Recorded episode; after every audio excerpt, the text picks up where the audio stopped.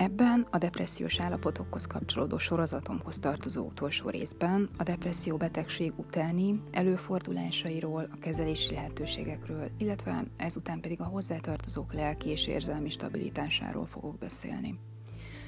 A depresszió, ahogyan beszéltem róla, a daganatos betegségnek egy láthatatlan mellékhatása, amelyre nézve a kezelés sikeres befejezése, amennyiben erre sor tud kerülni, az mindig egy fontos mérföldkő a beteg számára, aki daganatos betegségben élt. A betegségtől való mentesség viszont nem mindig hozza meg azonnal, már mondjuk másnaptól azt a nyugalmat, amire azt gondolnánk, hogy már teljes joggal elérkezett az idő az érintett számára.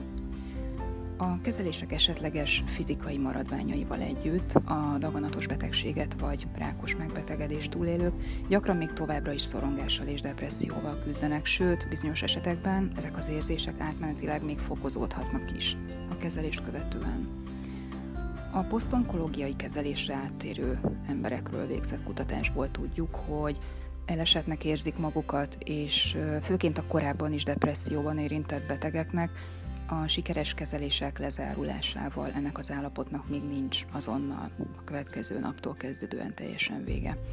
Emellett a tanulmányok szerint a túlélők több mint 20%-ának vannak olyan tünetei, amelyekkel még továbbra is orvoshoz kell járniuk, ha nem is tüneti szinten, de lehetnek bizonyos szubklinikai problémák, tehát a beteg számára nem észlelhető klinikai tünetet nem produkáló folyamatok miatt, amelyek nem okoznak ugyan panaszt, de mégis további orvosi kezeléseket vagy kontrollt igényelnek.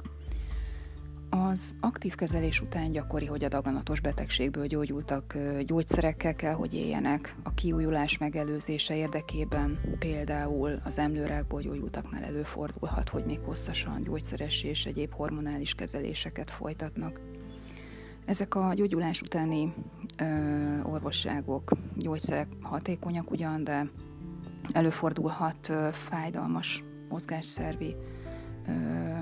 mellékhatásokat produkáló eset is, és ezért bizonyos esetekben ezekre, ezekre a tünetekre opioid alapú gyógyszereket írnak fel, ezt pedig a már korábban depressziós vagy addig is szorongó betegek sokkal nehezebben hagyják el, és nagyobb eséllyel folytatják az ilyen típusú receptek igénylését és gyógyszerek szedését ami pedig szintén nem kedvez a depressziós állapotnak, és tehát tovább elhúzódhat.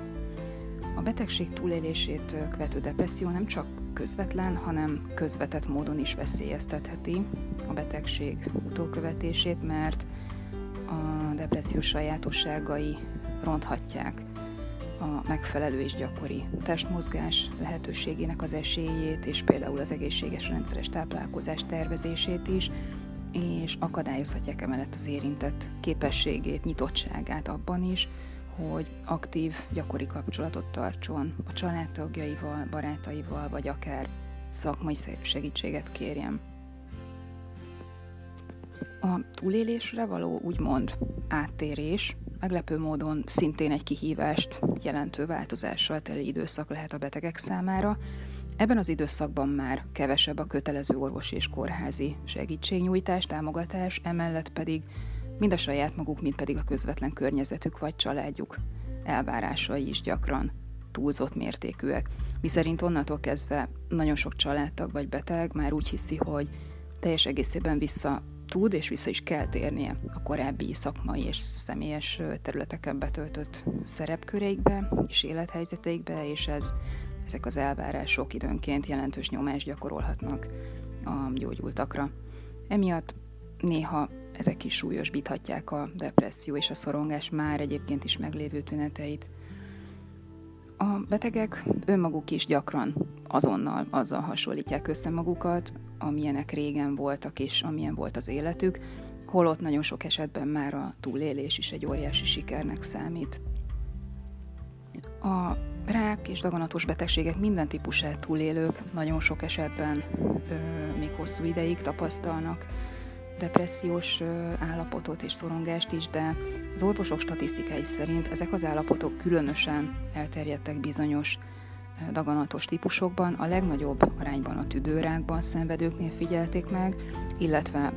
annak a túlélői között, és az ő körükben volt a legmagasabb az öngyilkosság is, illetve a hasnyálmirigyrákban szenvedő betegek körében volt még gyakoribb a tartósan fennálló depressziós állapot. A tüdőrák esetében ehhez hozzájárulhat még egy bizonyos típusú megbélyegzés, a dohányzásra vonatkozólag, tehát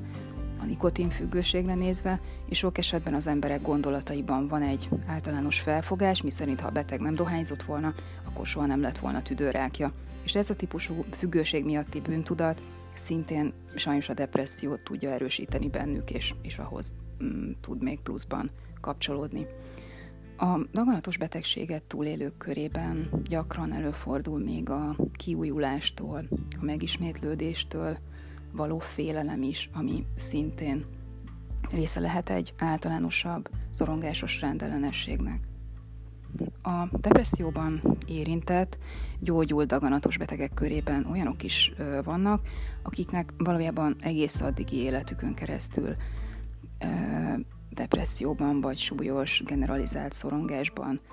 szenvedtek, illetve depressziójuk volt, de mindaddig egyáltalán nem is kezelték őket emiatt, ameddig a rákos megbetegedés vagy daganatos megbetegedés ki nem alakult náluk, mert ott kerültek legelőször olyan szakemberekkel kapcsolatba, akik felderítették a problémát és kezelni kezdték őket. A depresszió vagy szorongás kezelésének legjobb módja az mindig a gyógyult betegek egyéni igényeitől és preferenciáitól függ.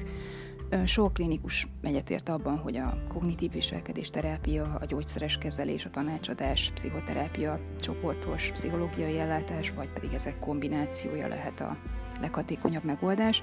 és ezek ténylegesen erős alapokkal és bizonyítékokkal is rendelkeznek a fenti állapotok kezelésében. Az egyéni tanácsadási szolgáltatások jelenlegi korlátozott elérhetősége tovább ösztönzi az online vagy alkalmazás alapú beavatkozások elterjedését és fejlesztését, amelyek mind nagyon hatékony módszerek lehetnek a jövőben az említett problémák tüneteinek a kezelésére. A terápiák vagy más kezelések költségei viszont akadályt jelenthetnek a daganatos betegséget túlélők minőségi mentális egészségügyi ellátásában, és nagyon sok betegnek már maga az aktív onkológiai ellátás költségei is gondot okoztak, így ennek az állami finanszírozási köre további bővítésre szorul, ami nagyon szerencsés lenne, ha kiterjedhetne az online mentálhigiénés szakemberek szolgáltatásaira is, tehát ha az online megoldások is belekerülhetnének a teljes finanszírozási körbe. A terápiák és az esetleges gyógyszeres kiegészítő kezelések mellett még a testmozgás is az egyik legjobb gyógyszer, ami minden volt beteg számára hozzáférhető, mert ez is segíthet a krónikus fáradtság és a szorongásos tünetek leküzdésében. Amikor depresszióról beszélünk, akkor akár a gyógyult, akár az aktív kezelésben részesülő betegnél mindig szem előtt kell tartani, hogy van-e, fennáll esetleg kockázata az öngyilkosságnak. Például volt-e korábbi öngyilkossági kísérlete a betegnek, és legtöbbször kérdésfeltevéssel meg is lehet erről bizonyosodni, mert többnyire ezeket a betegek vagy gyógyult betegek őszintén megosztják. Zömében a gyógyultak nincsenek kitéve ennek a kockázatnak,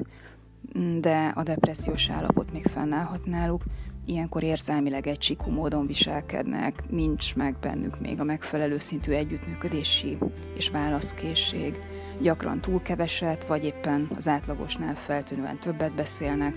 és ezekben az esetekben nagy segítség lehet számukra, ha az ellátásban résztvevő szakember több időt szán az ilyen állapotú betegre, ebből lelkileg mm, tényleg jelentősen tudnak profitálni, vagyis ha az ellátó szakemberrel töltött szociális kontaktus az átlagosnál egy kicsit hosszabb ideig tart és hosszabb lehet.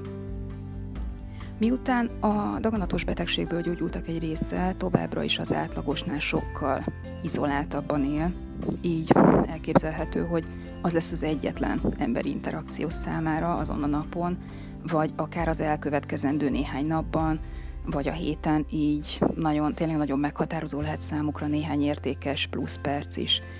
a, a kezelő szakemberrel. És hát az izoláció az emberre, mint alapvetően szociális társas lényre, legtöbb esetben nagyon romboló, romboló hatással van, már önmagában is,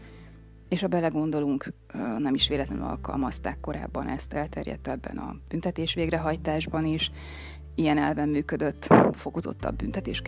például a magánzárka alkalmazása, amikor tudatosan hajtották végre az izolálást. Tehát a bezárkózás, ez a típusú szeparáció, ez már önmagában is rendkívül káros lehet az érintettek mentális, szomatikus és szociális egészségére is, és így mm, a tartalmas, hosszabb szociális interakciót nagyon nagyra értékelik a depresszióban szenvedő gyógyult betegek. Egy másik kérdéskör az, hogy a hozzátartozók hogyan kezeljék az esetleges szorongást és depressziós állapotot, amit ők maguk élnek át a daganatos betegségben szenvedő családtagjuk vagy egy családtag elveszítése miatt. Gyakori érzés lehet az identitás vagy az élet céljainak elveszítése. Ilyenkor annak az érzése, mintha önmaguk egy részét is elveszítették volna a szeretett személlyel együtt. Azokban az esetekben, ahol a hozzátartozók elveszítették a szeretett családtagot, számukra is éppen így lényeges, hogy tegyenek az egészségükért, ápolják az emberi kapcsolataikat, és a lehető legmagasabb, legteljesebb életminőséget érjék el, és ezt tartsák fenn. Mert tehát valójában gondolhatunk arra is, hogy az elveszített hozzátartozó akarata se lenne ennél több, vagy ettől eltérő, tehát ö, tulajdonképpen azzal egyezne meg. Ezért nagyon fontos, hogy akik ezen keresztül mentek, mindent tegyenek meg a saját életminőségük és jólétük érdekében. Akik mellett pedig éppen beteg hozzátartozó van, vagy akár aktívan gondoskodnak is róluk rájuk nézve. Ugyanígy fontos, hogy figyeljenek a mentális egészségükre ha romlik a hangulati állapotuk, akkor a megfelelő kezeléseket vagy akár terápiákat vegyék igénybe, esetleg csatlakozzanak támogató csoportokhoz, aki pedig olyan helyzetben van, hogy megteheti, és képes is rá, az természetesen sokat tud nyújtani egy éppen beteg hozzátartozó vagy ismerőse irányába, ha pozitivitást, reménységet és egészséges életkedvet tud átadni, és belevinni azokba a nehéz hétköznapokba a betegség alatt. Idővel és megfelelő támogatással a hozzátartozók is el tudják fogadni és értelmezni tudják magukban a történteket, és adaptálódnak a megváltozott helyzethez. Ennek a jelenlegi témakörnek és sorozatnak a végére értem, így köszönöm szépen a figyelmet a kedves hallgatók részéről.